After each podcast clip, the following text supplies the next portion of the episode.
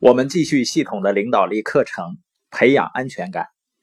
今天即将举行的社群财务自由研讨会，互动吧上报名呢已经两千人左右了。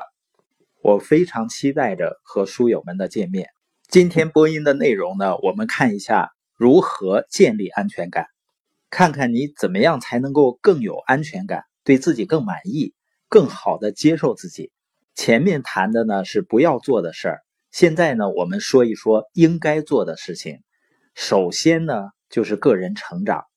我坚信呢，个人成长是你获得安全感的非常重要的，也是最重要的一个方面。你发现人最没安全感的时候，是没有方向的时候，包括很多父母的焦虑，都是由于个人成长的不够。所以呢，我们需要学习更多的了解生命，了解人性，了解你自己和如何成为一个领导者，反正呢，就是你作为一个全面的人那样去成长。通过看书、听 C D、听播音，通过系统化、专业化的研讨会，通过这些持续的、积极的信息的输入，能把一个人从一辈子的负面信息、被反复强调、被强化的负面信息，整天活在毒素中挽救出来。当人们经历个人成长，他们就会突然间获得自由，变得更加自信，获得自我成就感。而我们面临恐惧、面临不安全感的情况，也是个人成长最好的时候。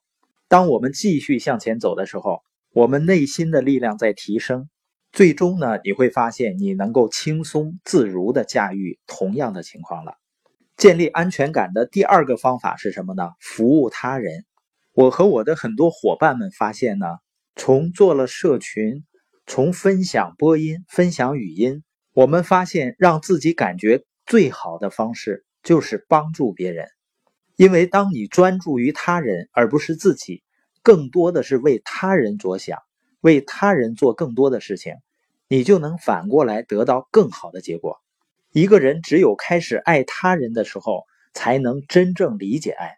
我们就可以战胜令人泄气的自我评判。我想很多人呢，会很痛苦，纠结于一些事情，很多年一直感到不安全。根本原因会不会就是因为我们一直想着自己是多么不安全？这几乎就像是一个阴谋，阻止人们互相关爱、互相服务。如果我们不去服务他人，我们就会更加没有安全感。所以呢，要找到方法去服务他人，要找到方法去关心别人。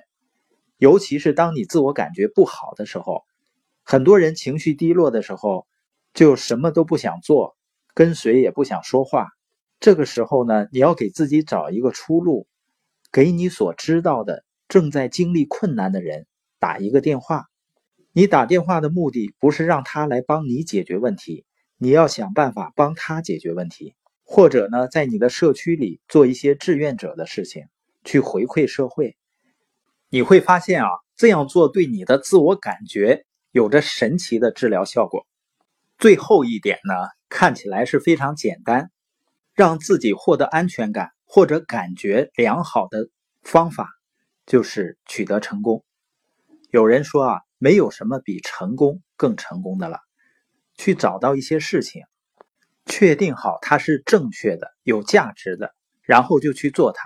著名的医生威廉·奥斯勒说啊，寻找静态的安全感是一种误导。事实上呢，安全感只能通过不断的改变来获得。要用新鲜的事情来代替有效性已经过时了的老旧想法。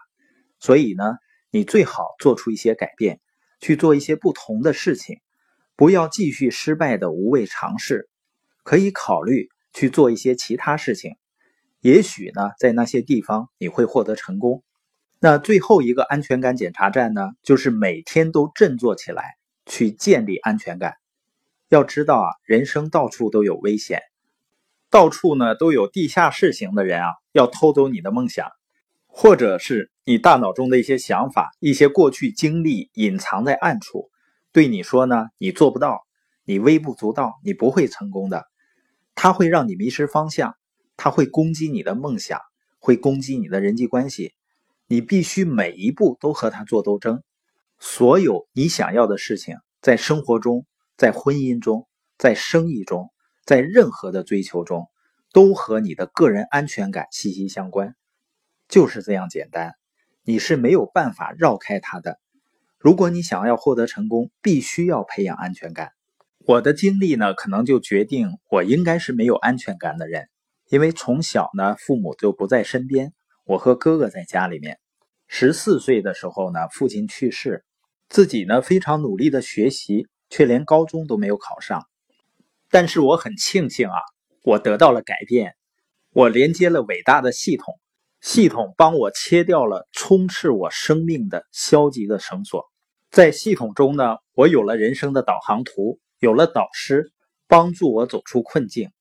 你也是一样，不管你把自己看成是一个没有安全感的人，需要别人的帮助，还是你拥有安全感，可以去帮助别人。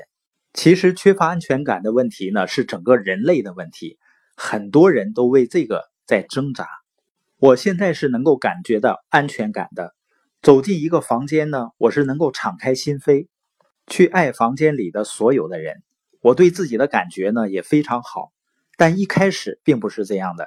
我们的书友会呢，就是希望每个人先成长，先帮助自己，然后呢，你也可以像那些曾经帮助过我的人那样，谁知道你会给别人带来什么样的影响呢？通过和别人一起走进他们的生活，帮助人们去相信自己，让他们看到自己以前从来没有看到的优点。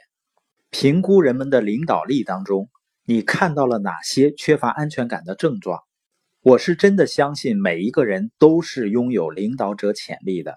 你也许不一定拥有领导人的职位，但是呢，每个人都会对一些人有着影响力的。因此呢，你就是领导人。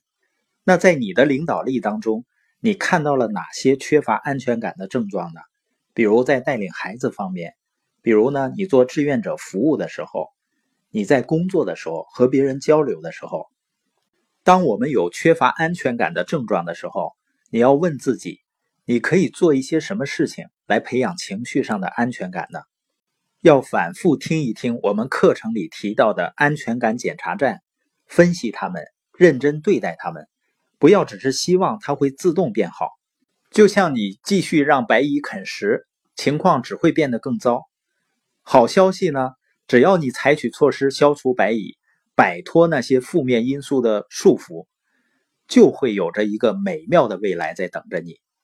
我相信你可以战胜不安全感，可以真正用伟大的远景去带领团队。